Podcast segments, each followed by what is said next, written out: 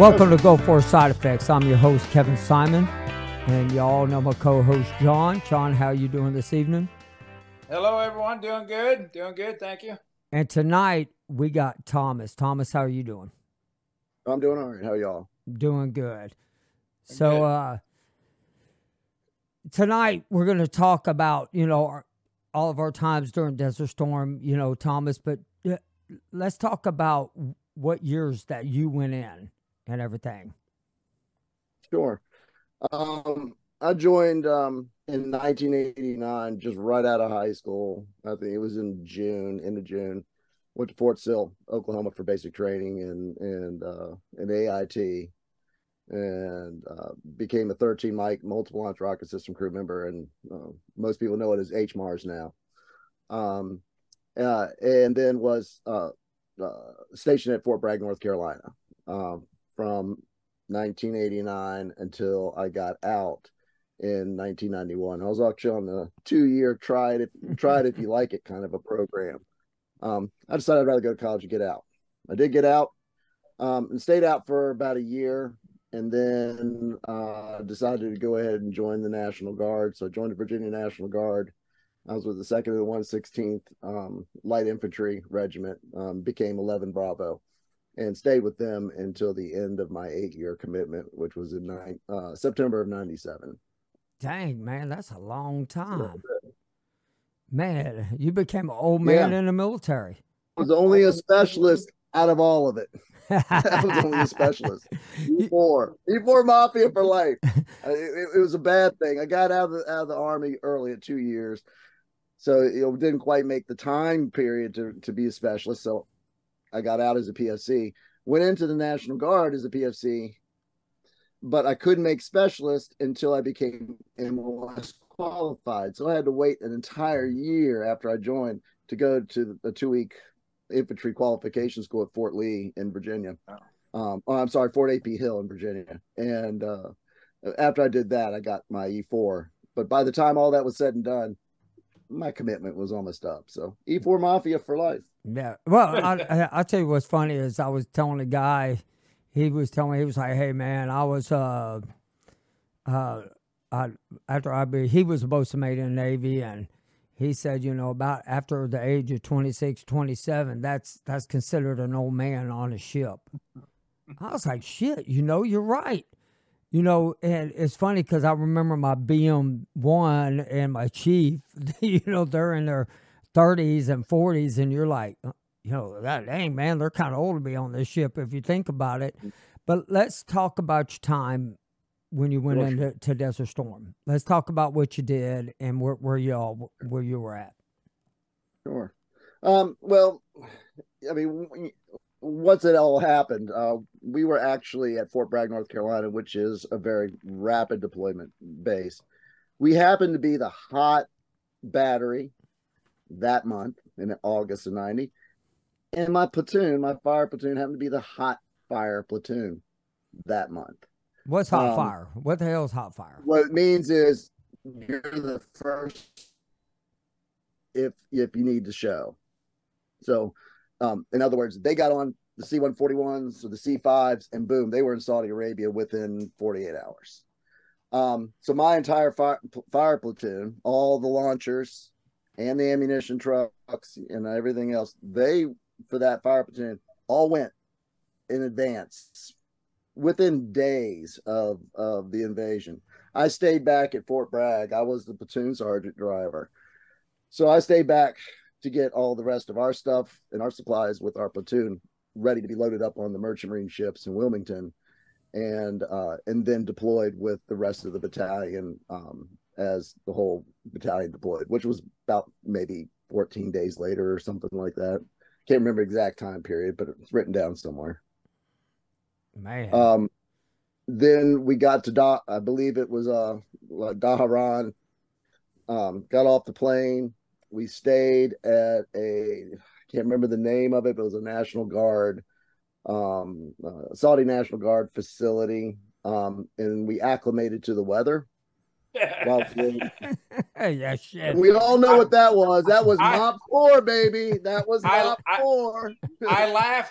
it was like 70 freaking degrees when we arrived there and they put us all in formation and, and you know we were all ordered to drink you know a bunch of bunch of water and i'm like it's like perfect weather here we're not sweating it's not even hot I don't know what I don't know what Saudi you went to. I got off that plane and I felt like an egg frying. It was like 110 mm. and a GP medium, and that Oh. they crammed us into, and they gave us hot water. Had been sitting in underneath that tarp. I mean, underneath that tent all day. It was it was miserable. but you arrived what month did you arrive in August of 1990. oh see well there there's a difference i i got there i think it was in november so i was a little Yeah, they're later in the rainy, cold season. Yeah, yeah yeah, if you can call it that. You know. yeah okay and you and Yeah, you it was that much different in August.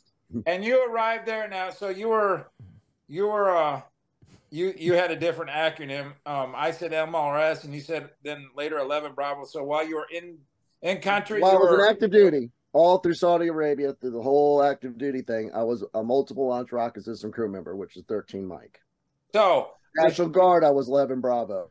I never deployed as 11 Bravo. I just So- was a National Guardman. let let me let me pick your brain because we had another uh another fellow vet on that did that you know and i know there's certain things you can't share with us but see if you give me the same information how many how many of them damn things are on on board one of those how many rockets are on board On on an M277 launcher, it's built on an M2 Bradley fighting vehicle chassis. And um, uh, it does have, I believe, a twin turbo uh, Detroit uh, diesel engine in it. It's capable of going up to 50, 55 miles an hour. So it will stay with the M1 Abrams. It will stay with the Bradleys. Um, each Oh. one had 12 rocket, 12 rockets, two six packs in two different bays. They were all done by hydraulics on the LLM, which is the loader launcher module that moved off to the side. So the thing Ah. would go up, go over to the side. The gunner is the one that would control it by a remote control that was tethered in the back, and he controlled the whole operation. The ammo Really? truck would come up along the side, and they had a boom truck on the back. They would boom two more brand new rocket pods, and they'd be actually ready to go. So when the you drop, you just move your module over, and you pick up the new ones, load them in, and then go off to your next firing position. All that should take no more than a few minutes top. Shit, I went, really I went to the wrong part of the service then. I don't know, man. It was a lot of PMCS on those things. Yeah, Dude. I don't know. Could you imagine me having that remote control? oh, Well, that remote control is just loading the loading. You got to go inside and and you got to know how to use the computer. well, On the shit, that lost me right there. Yeah, Uh, yeah, yeah. There, there you go. Yeah. So, how long were y'all out there, and what were the conditions like? Like, did y'all see oil rig fires and stuff like that?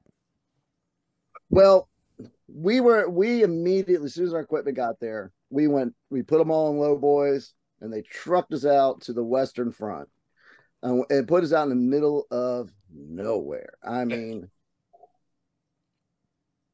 nowhere. And um, it, it was like one little hill over here that we had a an observation point, and then I mean, just and it was all flat. I mean, you just see for decades. Um, and that's where we lived until the air war came. And when the air war came, um, we moved up to the western front to the to the to the line on low boys, and we wait and we waited. Um, and then that's where we crossed. Now we crossed the western front, and we were the ones that went deep up and then came back down, you know, towards the the highway of death. And we took out all the air airfields and all kinds of stuff. We were we were actually 25 kilometers ahead of any infantry or armor support. Um, we didn't know that, but we were. Um, and after after that, after the three days, we just that was it. We came back home. Did I see the oil fires? You asked that. No. Um, that that was all east. Um, and I don't think the winds really prevailed that way for us. Um, uh, so I did not see any of the oil fires though, but I do remember our MA chemical detectors going off.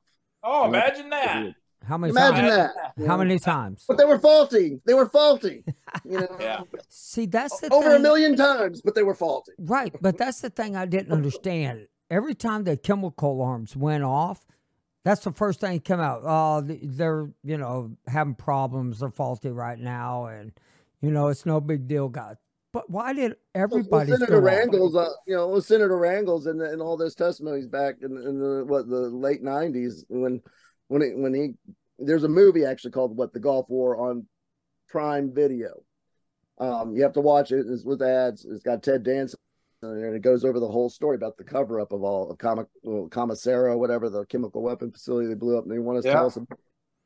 Um, but Ted Danson questioned all these um, um, higher up brass and said, "Well, what's the error rate or whatever of chemical weapons?" And they they were saying they said, "Well, if it went off this many times here, and you had this many in the field."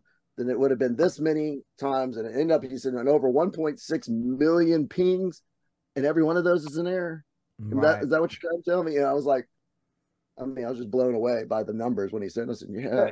So, so while you guys were, because I was, you know, I was with the combat uh, engineer unit, and we, I remember when things took off, and you guys were raining hell down right next to us. You guys' truck, the, the, your launch rocks were just, it was crazy. I, I, I and I, I, think very often on this show I make mention, especially when a crew member like yourself's on.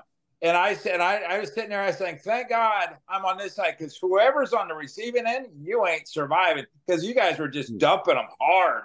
And I'm like, I'm telling you, I worked with the most professional guys, and um, and I was an old 18 year old knucklehead. you know, like I told you, I was a platoon sergeant driver for a reason you know, my old smoke, Sergeant Jackie, uh, Sergeant First Class Jackie Cockerham. God love him, and I'm still in touch with him today. And oh, that's you know, awesome. And, I mean, if he needed me, I would in a heartbeat go to him. He treated me like his like his son, and he put his foot in my ass like when I needed it. and he was an old hard country Lawton, Oklahoma, you know, E7. So it, there was only two song, you know, there was only two people we could play in the Humvee it was Reba McEntire. yeah, yeah. I like this guy. And Garth Brooks. That was it. I if like this guy. Two, nobody else, man. So that's what I had to listen to. And I'm trying to bang my head to Metallica as we're going through minefields. No, it's it's it's Reba. Yeah. I, I, I, it it so much makes a difference who your chain who's who's in your chain of command, your NCOs. It makes such a phenomenal difference of well, the kind my of lieutenant. You know what's that? My lieutenant too. I got to give him a shout, to Lieutenant Michael O'Neill. That guy, he was a prior service NCO. He knew what it was was what it was oh. to be like, and then he got his his commission. I couldn't have been more fortunate. Now, my smoke and him butted heads like every LT will, every platoon leader and every platoon sergeant will, because it's the battle of wills there.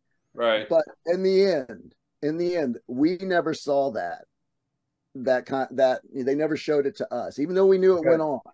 They never good. showed it. They were both very professional. I was going to say that that I'm takes glad a they good professional it. attitude to do that. T- well, see, our boatswain on our ship, he was our, you know, our enlisted officer, and anytime he called you name, your ass knew you were in trouble and I heard my name. No, I didn't want to disappoint either one of them. Yeah, you know, my my superiors, I didn't want to disappoint either one of them. I know I did quite a bit because I mean, my, my, mouth wrote a lot of checks my ass couldn't cash. he was, but Simon, yeah, get your ass over yeah, here. Oh yeah, I was just that typical eighteen-year-old E three PFC. You know, the one that you know would jump in a mud puddle for no reason. You know, I mean, yeah, so, but they can so, be straight. Let me let me ask you this time, and we're going to come back to. The, I, I want to talk a little bit more about the chain of command because I, I got I, I missed out on the last podcast. I had kind of a family emergency. Um, yes, but let let's add. I, am curious, Tom. So, uh, when did you first notice that you started having issues? Um, I mean, that- immediately. I mean, I didn't even realize I had PTSD. Surprisingly, I'm really good friends with my ex-wife, who was my wife at the time when I was deployed and came back. And um, we've had some discussions about it, and I don't remember so much about. But she would tell me about times where I'd wake up in the middle of the night choking the crap out of her, trying to kill her. Oh wow, really? Yeah. Wow. Yeah, and uh, all that kind of and, and and and so I had a lot of PTSD issues, but and and anger issues, and resentfulness issues, that I'm still working on. You know, I mean, PTSD is not what people think it is, and um, it took me a long time to realize, you know, what the symptoms were, and to accept the fact that hey, maybe something did affect me over there. Maybe I saw Yeah. some stuff that, you know, I haven't let go. Yeah, Uh, no, I- maybe not l- or processed right. So, you know, thank God I'm, I'm I'm going to the VA now to get help for that and and all that. So that's that's good. Um, some of the other symptoms I noticed, um, my breathing difficulties, sleep apnea, um, early on. Um, I had GERD for as long as I can remember getting out, but I didn't know I didn't know anything about Gulf War illness. Um, Well, who did? no, but I mean, even in the '90s when we were getting some presumptives and stuff, I didn't really know about it. And then I finally started figuring out that I got some crap going on. You know, with my gastrointestinal, with the IBS, with um, you know, uh, some pain, some joints, some tiredness. You know, just not the inability to function and be able to hold down jobs for meaningful times because you end up writing checks your ass can't cash, like I said earlier. Um, and and you know it came to a head probably around 2013, and that's when I reached out. And I went to my local VFW post here that I wasn't a member of, but I went to them and they pointed me to McGuire Hospital in Richmond, Virginia, and that there's a Virginia State veteran service officer there that would help me. So I took all my medical information, like I was told, like a good boy, went to McGuire, and I waited from five o'clock in the morning, and I saw her at four thirty in the afternoon. It was Wow. It was, it was a. I Wow. waited on a bench that long. It was ridiculous, and I said, "This is. I guess this is how it is here at the VA." Remember, this is 2013. sure. Um, so she took all my information and she took all my medical stuff. Of course, I was the last client of the day. So she said, I need to scan all this stuff in and I'll mail it to you. And I said, okay. Duh. Don't ever do that, boys and girls. Make copies, make copies and Yeah. give copies, keep right. originals. yeah. You know, you know, pro tip. Um, so I got denied across the board. Everything that I'm rated for today, I was denied then. I didn't know I appealed. I still didn't know why. Of course, I didn't have anybody holding my hand. We didn't have the internet like we have today. We don't have guys like Combat Craig on on YouTube, you know, giving guys pointers and and helping them with their the claims and and all the other stuff. Vet Guardian, you know, all those other things. We don't have we didn't have that. We do now. In 2016, I get a letter from the Commonwealth of Virginia saying, We are sorry, but the state veteran service officer, unbeknownst to us, took your records and God knows how many other veterans' records and took them out of the Veteran Administration building, out of the hospital, to her personal storage facility in Caroline County, Virginia, which is four counties away from the Veterans Hospital. She was found out because she didn't pay her storage bill. And when they auctioned her locker off, they found these records, and by law, they have to turn them over, and the FBI and whatever, whatever. So the government, the Commonwealth of Virginia, graciously paid for my credit karma for one year. One Yeah. year, one whole year. One year, One year. Woo. yeah, well, we might have a little something. I, I'm exploring my habit. I can't do anything federally about it because of the way the CFR is written. Um, and it's unfortunate. Morally, they have an obligation to me, but legally, they don't. So we have to understand the legal thing and get over go over our feelings and go by the facts. But I might have something to say with the state of Virginia because it was a state employee that screwed me out of benefits. So I'll, I'll consult an attorney on that, but that's a whole nother issue. So then I got angry at the, I got bitter. I mean, I hated the government. Uh, at that point, I just really changed and my whole attitude changed in life. Um, and I threw that letter in the garbage. And my sweet wife now, she, thank God for her, she picked that letter out of the garbage can. She put it away for the day that I needed it Ah, and and I have it. Um, and and uh, so it comes around to 2021 or tw- yeah, 2020, December of 2020, and I started investigating, kind of crying out for help on the uh, Gulf War Illness website. And you know, I don't know how to ask really well without crying out, but Denise Nichols she she saw through all that and i was resistant for so long. I was like screw government. I don't care. I don't care and she kept staying with me staying with me and finally after about six months i relented and i started filing and in five months time i went from zero to 80 percent Wow. um, Okay. because i Good. did what she told me to do and i'm still i still got stuff in in in the in the works that will probably get me to 100 percent before the year's end God willing, because that that's really ultimately where I need to be. I'm at a point in my life now where my symptoms are overtaking me and compromising my ability to work. I work with I'm an HVAC mechanic and I do commercial HVAC and, and commercial properties. I work with high voltage quite often and I do things very, very Rain Man and methodically um, because I don't want to get hurt. Um, but I'm finding myself now, one, with the brain fog that I've got, not doing things in the same order that I always did them before and making mistakes that can cost me my life. And the other thing is the neuropathy that I have in my arms and in my hands. I when I squeeze, it feels like you know, it, it just feels like electrocutions um, in my hands, and I can't grip anymore. I can't feel. So it's it's making it hard to torque things down because I just don't know if if it's torqued or not. Um, and then I've lost all the muscle strength. You know, I can't Well- lift this anymore. Well, it, I can lift like this all day long, but I can't do this. I don't know why. It's just well. I, I, I'm, I'm very happy that you're still able to, to work. But as, as we all often hear and ourselves, as we grow older, our bodies, things that we are exposed to, however it works in our bodies, things get more and more difficult.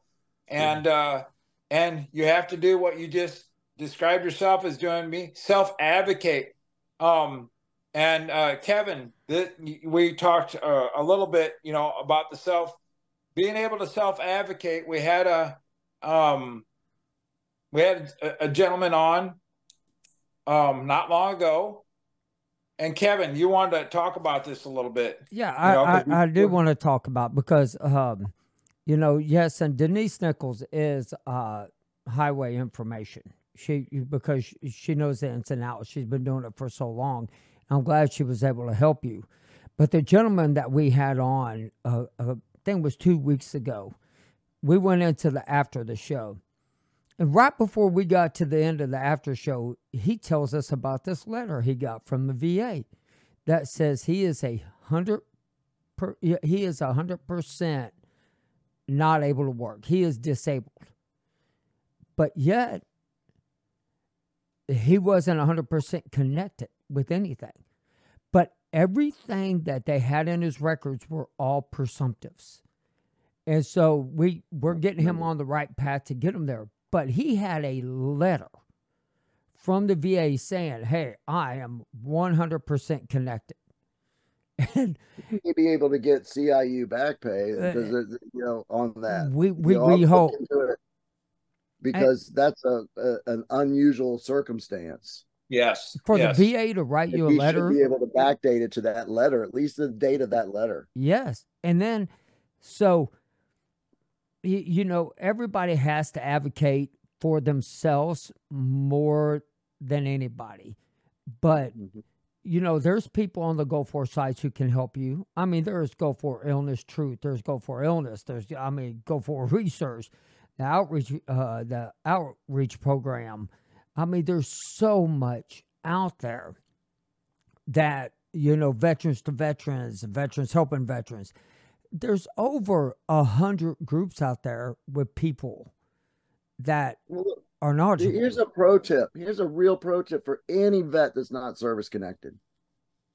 Go to the VA, file for tinnitus, ringing in the ears. Tell them you have ringing in the ears. If you have ringing in the ears, I mean, don't lie, but if you have ringing in your ears and you were a vet, there's really not a test that they can do to prove, disprove that you don't have ringing in the ears. So, Right. well I, I always tell everybody it's only ten percent, but you can Right. bur- build a hundred percent P and T scheduled rating off of a ten percent rating. right but as i tell That's everybody i want everybody to file exactly what they have nothing more That's right. nothing less And I have had guys who have called me and said, "Oh, hey, you know what? Uh, I'm going to file for PTSD because I that's easy to you know prove, even though I don't have it." I'm like, "No, no, no, no, no, no, no, no," because that's taken away from somebody who has PTSD that needs a counselor. Here's the thing that they don't realize. Yeah, you can do that, and you can go in and you can fool the C&P examiner, and but you're going to have to have some medical evidence. And I had a I had a well established claim because I had a lot of private and medical evidence to back up my claim. But at the same token, the, the you know they can look at your ratings if you're not going and seeking help and you're not PNT where your your rating is just shut for shut for life, they can go back and look and say, well, if you have a 70% rating for PTSD, but you haven't sought help in three years. Right. Well, maybe well, here's not the... a 70% PTSD. Maybe you don't have it because you're not seeking help to right. believe but, and, so and, you, you have to continue seeking treatment for the things they rate you for. But this is the thing that gets me. Y'all can go back and look at on va.gov and everybody's like, well, you know, really vaccine injury, there's no really such a thing. You know, the, the VA doesn't believe that anthrax vaccine is this, this, this. But if you go to va.gov and you type in, they talk about the anthrax, about how some people were affected by it. And then you go in and they talk about toxic sarin gas, mustard. I mean, the VA talks about it on their website they stopped giving it to line troops mm. anthrax in 2005 because because well, right right because the uh fifth i think it was the fifth circuit court of appeals told them they can't do it anymore. Right. But the thing that gets me about it is is it's on their websites it's on this but our congressmen needed to put a bill together for that included into the pact act. And that's what i'm upset about is they took a lot of really good stuff out of it that people since the 1990s have been trying to put this bill together. Really, they've been forming information, they researchers and all this stuff. I mean, they had everything that proof, but they didn't want certain wording put in there because they knew it'd be like Vietnam. They had to go back and pay a whole bunch of people back. Look, man, our, yeah. you know our government they they love to be able to spend money for wars, but they can't afford the cost of it. Well, yeah, and so that that's true, and Kevin and I have definitely shared our opinions on the Pact Act, and my, you know, we all have our opinions. It is what it is. It's there. I mm-hmm. don't. I'm not going to give any politician a pat on the back for doing which should have already been in place. Agreed. That being said, it's there. Like we've all discussed, you have to advocate yourself. Picking up a phone call one time and saying, I need help, and then waiting a response if it doesn't come, what are you going to do? You got to be proactive. Pick up the damn phone call after a day or two and keep on doing it. You wouldn't stop if you're active duty. You're expected to continue. That doesn't change in the civilian world that you're suffering. Nobody's going to come knocking on your door and start asking you a bunch of questions is because they think you had a bad day. We're not mind readers. You got to do it yourself. Uh, right. And we are right. more than happy to help you along. And for God's sakes, you know, if you've been dealing with this for a long time, you're to get your uh, what you got coming from you, okay, what what you're dealing with is not going to come in a month or two or three. Every single person that we've dealt with, the scenarios vary sometimes significantly. You know, you have to if if you've been dealing this and you're not getting any tread, okay, that VSO, if you're going through a VSO and they're not working, change the VSO. If you've already done that and you're and you're tired of pounding your head on the table because you're not giving action, don't do the thing that a lot of our government hopes that you're going to do, that is give up. You know, go to the next step. In a, in certain circumstances, go to an attorney because yes, they will get a small a, a percentage of pay. It's either that or sit back and feel miserable and sad for yourself. Uh-uh. None of us are put together like that. I know depression's a bitch. We but... were poisoned. That's just it. We were poisoned.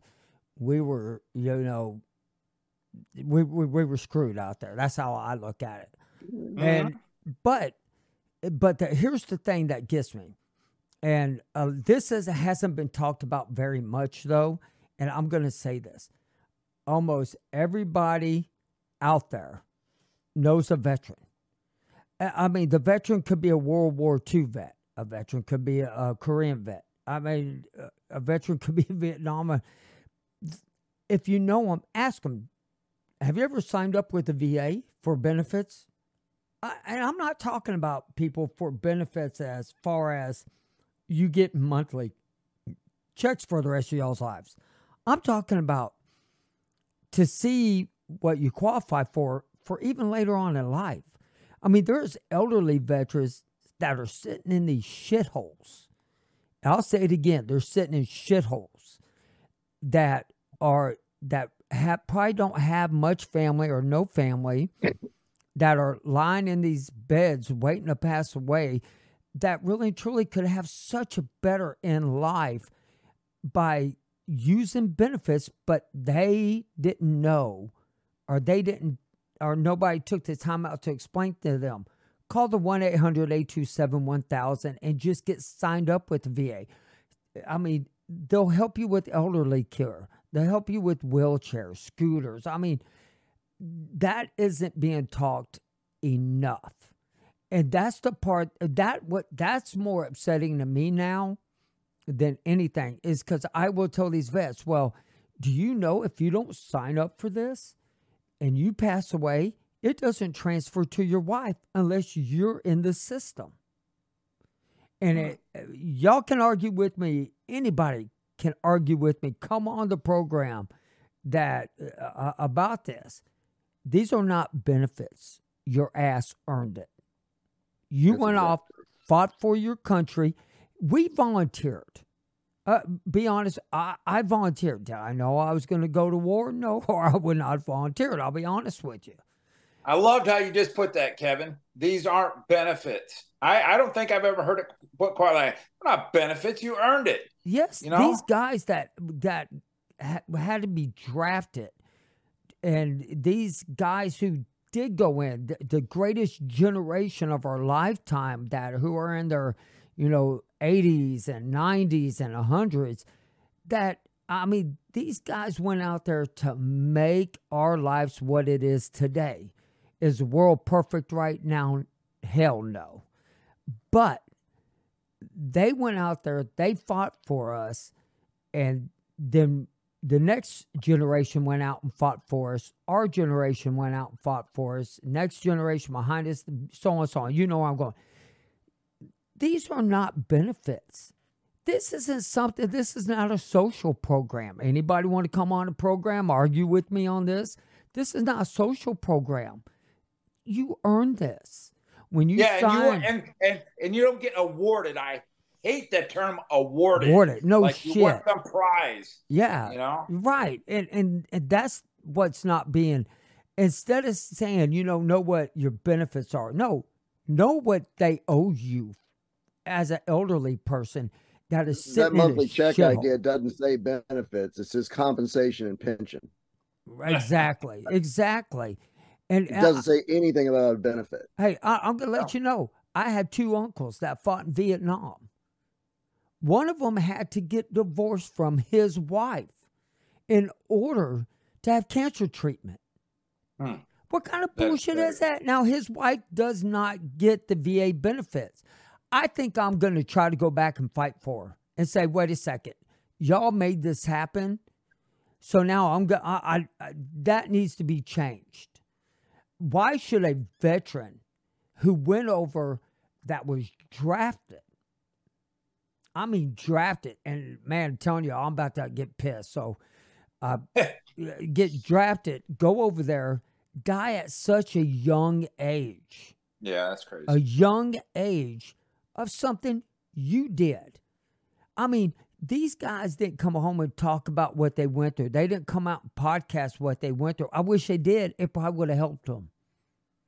They didn't know their benefits. They were spit on. They they, they were disrespected. We came home with the yellow ribbons tied around our trees. Uh, we they made songs about us going over there. I, I mean, we when we I was came one of like back, three boys in my town. They had a parade for me, man. Right, like three of us on the float. right. And now think about that. Them guys didn't get it, so now we need to help them to make sure they get everything that they've earned, and that's our job. But our job is also not to allow our children that are up in age that could get drafted for war between Russia, China, or whoever the hell is, Yeah. you know, we're going to go up against, it seems like. Uh, we need Yeah. to make sure that they're well prepared. They know what to expect. I mean, there's chemical warfare everywhere out there. I don't care what Our anybody country's a scary place right now. Our country It- is a it- scary place. Our it world, is. I guess I should say, because we're we're we're kind of I the way I see it, I see things teetering. You know, there's a lot of teetering going on. You know, with in our world. You know, and it's like, okay, who's gonna make who's gonna screw up? Who's gonna make that bad decision? Which I think it, is, you know, And, and I don't know, Russia, Let's just pray it China. doesn't do that. And Jeremy, pray it doesn't hey, do that. hey, and Jeremy wrote down here, Jeremy Daniels. I, I, it, they are drafted or owed entitlements. You damn right. Yeah. I mean, they, they, they are. I, I, uh, I- I it was explained to me like this: if you were in a civilian job and you left your civilian job and you had your medical and your dental and, and your life and vision and all that, you're allowed to keep those benefits, entitlements, whatever you want to call them, with you and leave under the Cobra thing, right? It's no different. These are things that the law, the CFR, has afforded to us because they realize and and and and have, have conceded that yes, if you have these conditions, it's more than likely caused from the Gulf War right. illness or whatever. Yeah. You know, uh, it's a presumptive for that. and and I- all you got to do is prove you got it. If you got it, Yeah. then you're. Uh, right. Sorry, I got stuff falling off the walls of my camper. no, Um, if you if you if because I don't have the I don't have it you know I just got back home so I don't have the stabilizers down. Um yeah, it's all you gotta do is prove it, you know, and that's the hardest thing. It's the one thing that vets don't understand. Go to your doctor, you know, read about what read about what it is that we have as presumptives in the Gulf War and in the Pact Act. Match it up to your symptoms try to start try to start matching and connecting the dots then if you got uh you know go to go to your you know get a colonoscopy an endoscopy you know from your gastroenterologist see a rheumatologist start there. Maybe a neuropathy you know neurologist if you have things that i was telling you about that i have with the neuropathy in my arms and legs. But get this stuff on record and get it documented. Yep. because the more you the more you complain about it to your civilian doctors this is going to take time and effort but it Yep. pays off. It pays off. You know and if you need help there are like you like john had mentioned there there's there's like vet guardian. My my cousin is a command sergeant major retired uh ranger. Um and uh he's helping me out with that because he knows the ceo of that. That's a large thunderstorm coming in. Um and their their gig is they're going to take five months of your compensation and pension so if you get uh, at 100% rating so that's about 3500 bucks a month on the average for the average vet at 100% times five. That sounds like a lot of money.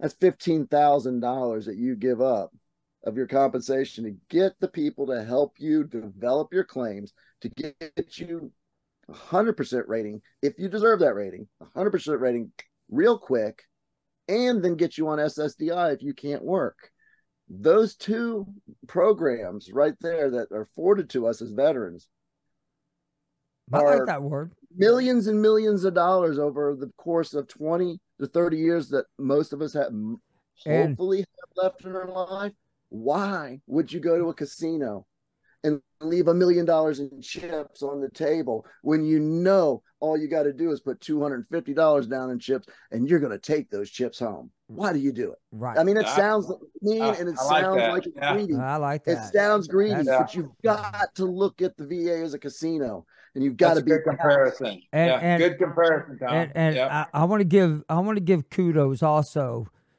to Tim. Tim just put down here, sign up for the burn pit registry, and Exactly. and to let everybody know, even if you're not affected now, it doesn't mean two years, five years, ten years you won't be. Get get put on the registry, but there isn't just the burn pit registry. There's also the oil rig registries. There's other registries that if you were in the Navy, out of oil well fire rigs and all that stuff, there's different registries, but the burn pit registry is the main one. Get signed up. And with that being said, uh, y- you know, to, to me, Tom, this has been this is this is this is a good one tonight. I mean, I I I You like know, the poker I one. became very passionate about this because I got screwed and I was bitter about it for a decade. Right. I'm no longer bitter about it. Now I've turned my bitter and angerness into a passion and, and, and to, much to my wife's chagrin, actually. She's like, Will you just shut up, please? But it, it, it, consumes me and it has to consume me. And I keep telling her it has to consume me until I get to 100% P&T, which is what I rightfully deserve. Because when I get there, it's for you, it's for my child. My, I don't know if I said this, my 17 year old just beat brain cancer. He had three brain tumors, and that kid is in the National Honor Society, a 4 3 GPA, in dual enrollment, getting ready to go into, uh, into his senior year wanted to go to the Air Force Academy, had the congressional nod from the uh, vice chairman of the Armed Services Committee, who happens to be my congressman. Um, and he would have been there, but cancer has stopped that. But now he wants to be a, a pediatric oncology nurse. For me, the benefit for me, if I get 100% P&T, my son, the state of Virginia, will pay for his college tuition to any state school he wants to go to. And he wants to go to Virginia Commonwealth University right down the road from me um because that's the university that saved his life um and uh on top of that the federal government as long as he's in federal as long as he's full-time will pay him i think it's $1450 a month tax-free yeah. to go to school to Yeah. use with whatever hell he wants on top of his scholarships so he can go buy a ride he can pay his rent he can put groceries on the table Well, he does- doesn't have to worry about. Yeah, but anything, does your state does your state neither do I. does your state offer that if you were born there and you went in the military, they get free education, like Texas you just have does? to be a resident here. You just have to be. My state just actually raised um, the the state um, uh, tax for uh, military retirees too. oh wow! So if you're a military retiree, you pay less income tax on your retirement, and they're trying to actually reduce it almost completely for state re- for for military retirees in Virginia. Man, we got a I- lot of military vets here. that's mean, we're here. badass. We got Norfolk. And John, what is your last words of wisdom? and Words of wisdom. I laugh. No, I just, I just, no, I just appreciate Tom coming on and and sharing uh, his experience and advocate for yourself. Advocate for yourself. Pick up the phone. Don't wait on the email. You know, you know, stay on top of things. Nobody's going to come knocking on the door saying, "Hey, can I help you?" You got to do it yourself. Um, we are more than willing to lead you in the right direction. You know, um, we have experience. Um, there is no magic wand. You know, like Tom explained earlier, you have to prove some things are progressive. Hey, yeah, right. magic wand. So- and, and, and, you're right, but I'm gonna. Uh, this is where I'm gonna leave it for tonight with everybody. All right, and I know it's Chrissy that probably wrote this more than anybody, but when you sign up, list all known toxins. The forms may say airborne. Put all exposures in your life, and go for a registry. Sign up for that. And for Desert Storm, Desert uh, Shield era, even if you were not deployed, sign up. List your known uh, toxins. That's where I'm going to leave it. and I want to thank everybody for listening tonight. This is an important message, and I almost want to go beep beep beep. This important announcement. Pay attention, but I'm not You because forgot the one last thing, the most important thing. 22 a day, guys. that's right. 22 a day. Suicide is is the number one killer of veterans. And there's a suicide hotline number, and I don't know it off the hand, but it's on every one of my VA medication bottles. It's on the top. And if you got a problem, I mean, you know, please post it. But um, there is a number. Give that number a call. It's free. It's a hundred percent free to any veteran, no matter what your status is, whether you're service connected or not. And I know See, that, and and, and, and I know because I had to call it because of the VA. Yeah. Thank y'all for listening, and everybody have a great night, and God bless everybody, man. Thank you for listening to Gulf War Side Effects. If you have a story or you would like to share or just come on with any comments or questions, please email me at Kevin Simon at gulfwarsideeffects.com.